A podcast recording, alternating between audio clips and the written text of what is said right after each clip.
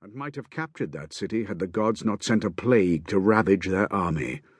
Men's bowels voided unstoppably. They vomited blood. They weakened until they could not stand, and it was when the plague was at its worst that Arthur's forces struck them. The Saxons believed their gods had deserted them, and so they fled. But they'll be back, Arthur told me. Next spring, they will be back. He cleaned Excalibur's blade on his blood-stained cloak. He had grown a beard, and it was grey.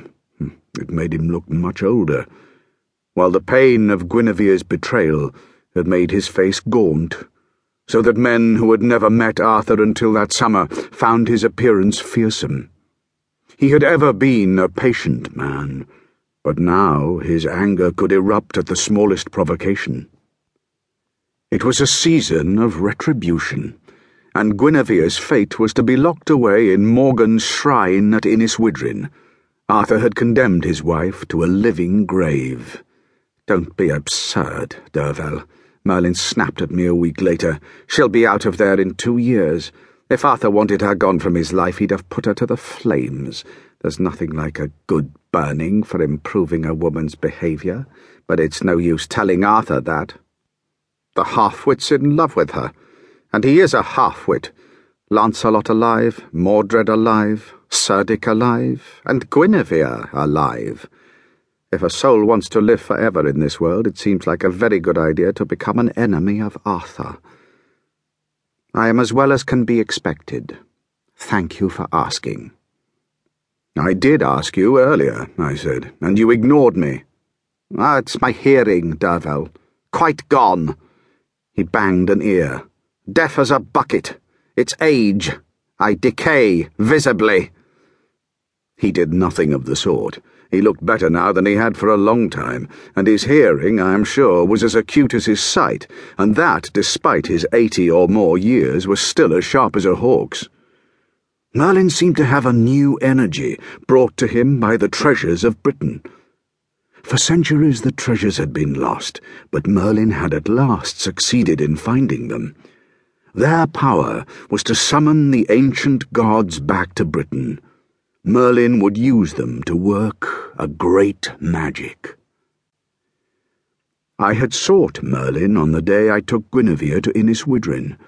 It was a day of hard rain, and I'd climbed the tor half expecting to find Merlin on its summit but discovered the hilltop empty and sad.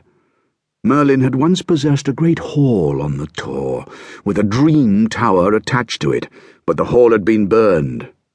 I'd stood amidst the tor's ruin and felt a great desolation. Arthur, my friend, was hurt. Ceinwyn, my woman, was far away in Powys. Morwenna and Seren, my two daughters, were with Ceinwyn, while Dian my youngest, was in the other world, dispatched there by one of Lancelot's swords. My friends were dead, or else far away, and the Saxons were readying to fight us in the new year. I felt more alone than I had ever felt in all my life. And so I knelt in the hall's muddy ashes and prayed to Bel to save us and like a child I begged Bel for a sign that the gods did care about us.